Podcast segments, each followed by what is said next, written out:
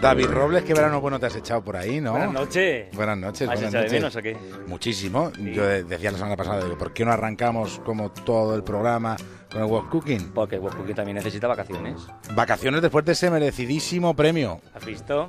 Muy bien. Cuéntanos quién te ha Vamos a dado el hay que premio. dar- Hay que dar las gracias porque, porque esta sección, porque West Cooking ha recibido el, el premio de la labor periodística del año que concede la Asociación de Trabajadores ATA. Así que gracias a ATA, gracias a los oyentes por seguirnos, gracias a los emprendedores por contarnos las historias y que, hombre, esto nos anima a seguir trabajando, seguir contando historias. El premio lo entregan en noviembre, así que. Bueno, bueno, pues ahí estaremos en los festejos. ¿Tú crees que ha tenido algo que ver la presencia los jueves de Belén Carreño Mucho. en la consecución del premio? Mucho. Bueno, mucho. tengo que decir que en el medio que yo trabajaba, que también, anteriormente, antiguamente también conocido como público, también nos eh, recibimos ese premio porque le dedicamos un espacio también a los autónomos que son muy agradecidos. Sí, sí, y sí. es de agradecer lo agradecidos que son. Yo soy- estoy muy agradecido de los autónomos.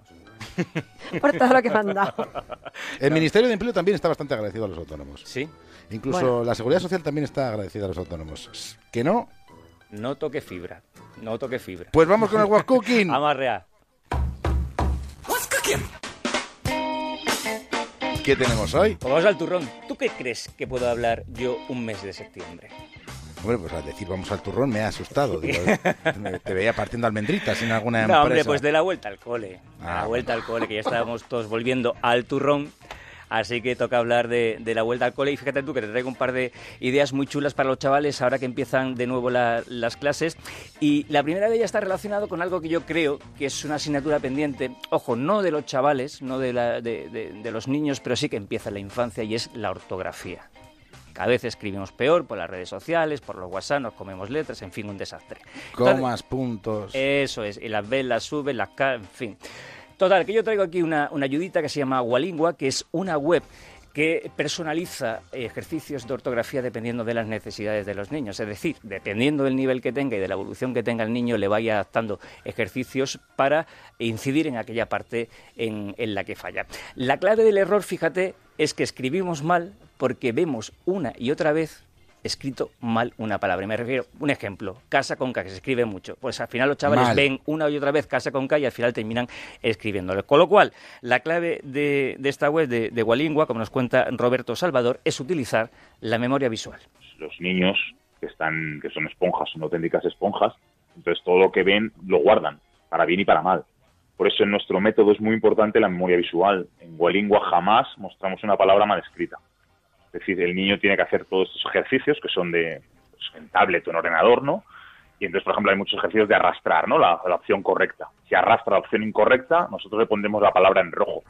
Esta es la clave, es nunca haber escrito una palabra eh, mal escrita. Exactamente, que siempre el chaval tenga en la memoria visual cómo se escribe correctamente. ¿Tú te acuerdas cuando hacíamos de pequeño que lo escribíamos con B y con V y a ver cuál nos chinaba más y decíamos, pues esta es la mejor? Pues Bueno, a mí, a mí el tema de la ortografía me trae casi hasta traumas infantiles, porque mi madre, mi querida madre, eh, tenía ese libro que se llama Miranda Podadera, con unos dictados con palabras eh, inabarcables, desconocidas completamente, y entonces pues trataba de convencer con algún truco o trato a mis primas mayores para que me hicieran los dictados por la mañana de verano de manera prácticamente obsesiva. Y fíjate todo el resultado, periodista.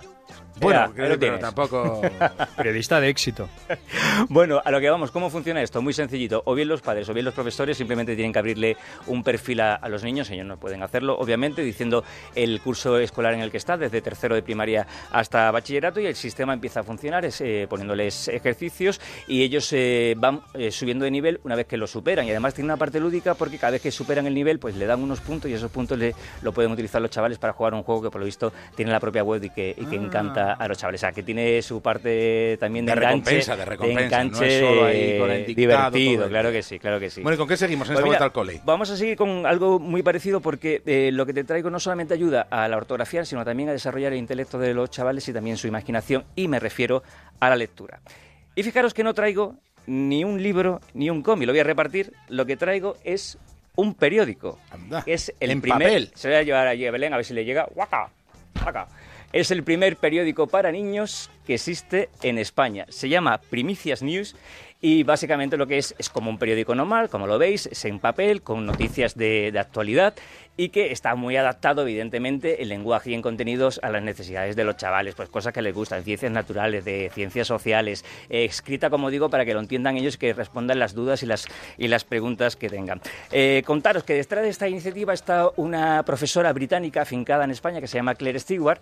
Ella nos cuenta que hay muchos factores que están detrás del éxito de este periódico, pero fíjate que el principal tiene que ver con el cartero. Como es por suscripción, los niños lo reciben en casa y lo reciben a su nombre. Y es una cosa que para sus... les gusta mucho tener algo en el buzón para ellos. Y luego lo que nos dicen los uh, nuestros suscriptores es que los coleccionan. O sea, lo mismo que puedes tener un TVO, una serie de libros, los coleccionan, les gusta tocarlo, les gusta pues ir a leer el periódico con sus padres um, y tener el suyo propio. Su periódico, en su buzón, que eso es lo que más Nunca le... pensé que nos ibas a traer una startup de un periódico de papel. Estoy... Ah, que Para sí. niños. Bueno, y encima que tiene una Bueno, cosa yo- yo- muy, muy, muy chula, el porque que es tengo que... entre mis manos eh, me interesa el tema. ¿Podemos salvar a los orangutanes de la extinción? Me lo voy a leer, me lo Pues, quedo. pues léetelo, léetelo, está adaptado también para ti. Eh, deciros que si, si os fijáis, si cogéis el periódico, por un lado está en castellano, pero por el reverso está en inglés. Con lo cual, eh, los chavales pueden leer en español y en inglés, pero ojo, no son los mismos temas, no para que se los eh, lean primero en castellano y luego Pero vayan al "Ya inglés a qué va". saberlo, son temas distintos para que tengan que hacer el esfuerzo. Solamente deciros que nada, que llevan un par de añitos eh, trabajando y que ya tienen cientos de, de suscriptores, en particulares, por supuesto, en bibliotecas también se pueden encontrar, en, en colegios y que bueno, que todo el mundo que esté interesado, pues a buscar en su web, en Primicias News, ahí se pueden hacer una suscripción.